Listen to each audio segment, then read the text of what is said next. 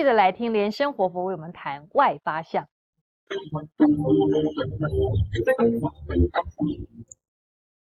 那我们再谈这个外八相。外八相其中啊，第五个现象啊，是眼睛啊有光，眼睛有光，有金光，眼会发射金光出来。这个跟我们修这个中脉啊，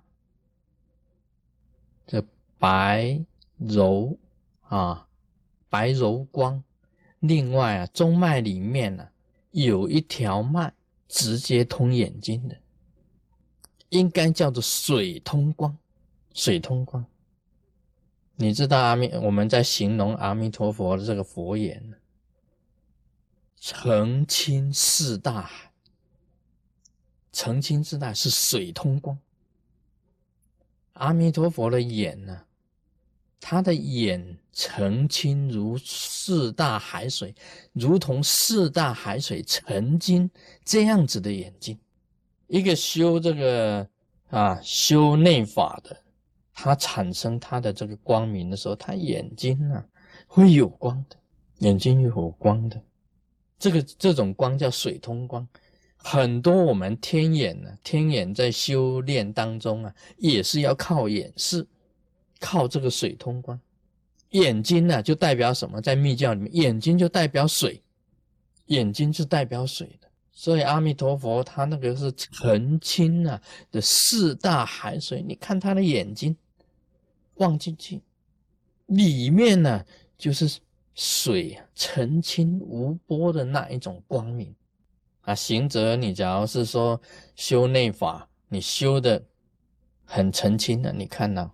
这个人很清净，他的眼睛呢非常的亮明啊，像水一样啊，平静无波的那一种眼，这个就是眼眼睛有光。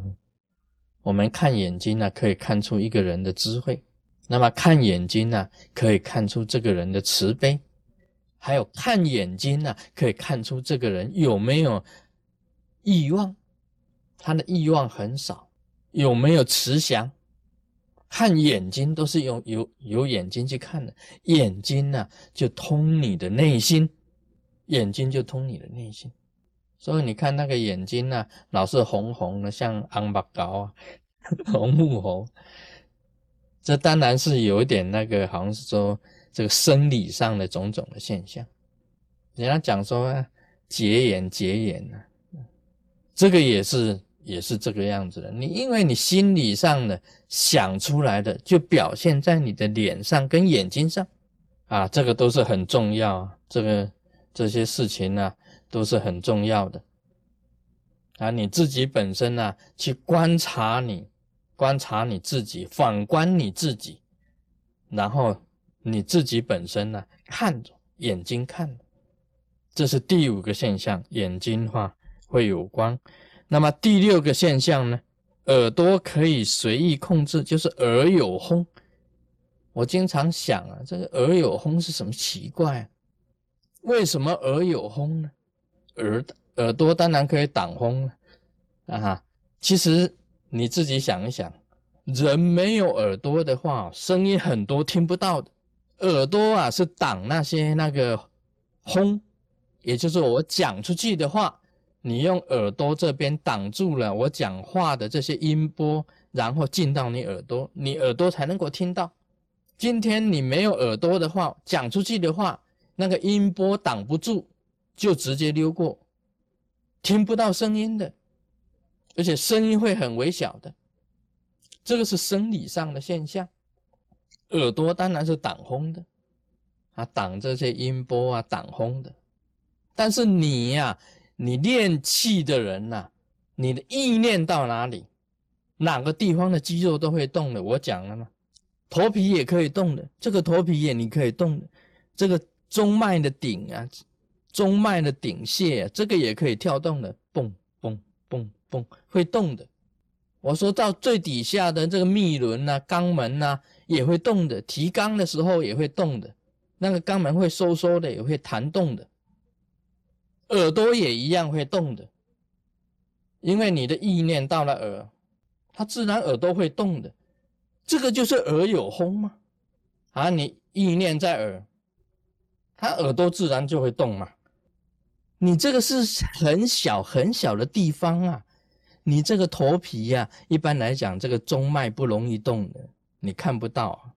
其实可以的，你只要气一印上来，它的头皮就就会弹动。啊，肛门你试试看呢，肛门也会的。呃，肛门你不会动啊，它就不会出来。一定你用意嘛，你用你的意念去做的。所以我说，我师尊的这个胸部，你要这个啊右乳房啊嘣啊，它会跳咚咚咚咚咚咚，就会跳 disco。要走乳房咚咚咚咚咚，它会跳的。甚至于你的腹肌呀，你的这个脚啊啊，任何一个地方你都会动的。这个就是用你的意念去运行这些气。他这里讲耳有风。就是练到你自己意念可以控制你耳朵的肌肉，用意念可以控制全身任何的这个肌肉。这里肌肉有什么随意肌呀、不随意肌呀？不随意肌就是不能控制的，我们连不能控制的也能够控制。这个就是修修这个内法、修内功，你就能够啊。这个是可以讲是第六个现象，耳有风。因为耳朵啊是属于不随意肌，不是说你叫动就能够动的。你这个顶穴这里也不是能够你能够叫动就能够动的。但是你修内法了都能够了，都能了。第七个现象，你鼻子的呼吸啊非常的清凉啊，鼻子的呼吸会为什么会清凉而且通气？鼻子很重要了。我们讲这个密教里面在。修这个属息用的就是鼻子，道家很多经常在讲啊，眼观鼻呀，鼻观心呐，鼻子就等于你的心一样的，一正直的，你气出入的地方啊，一呼一吸呀，都是这里，完全畅通无阻，而且呼吸非常的清凉，你只要感冒就不是了哦。啊，他呼吸呼出来的空气啊就不一样哦，吸进来也不同，呼出去也不同哦。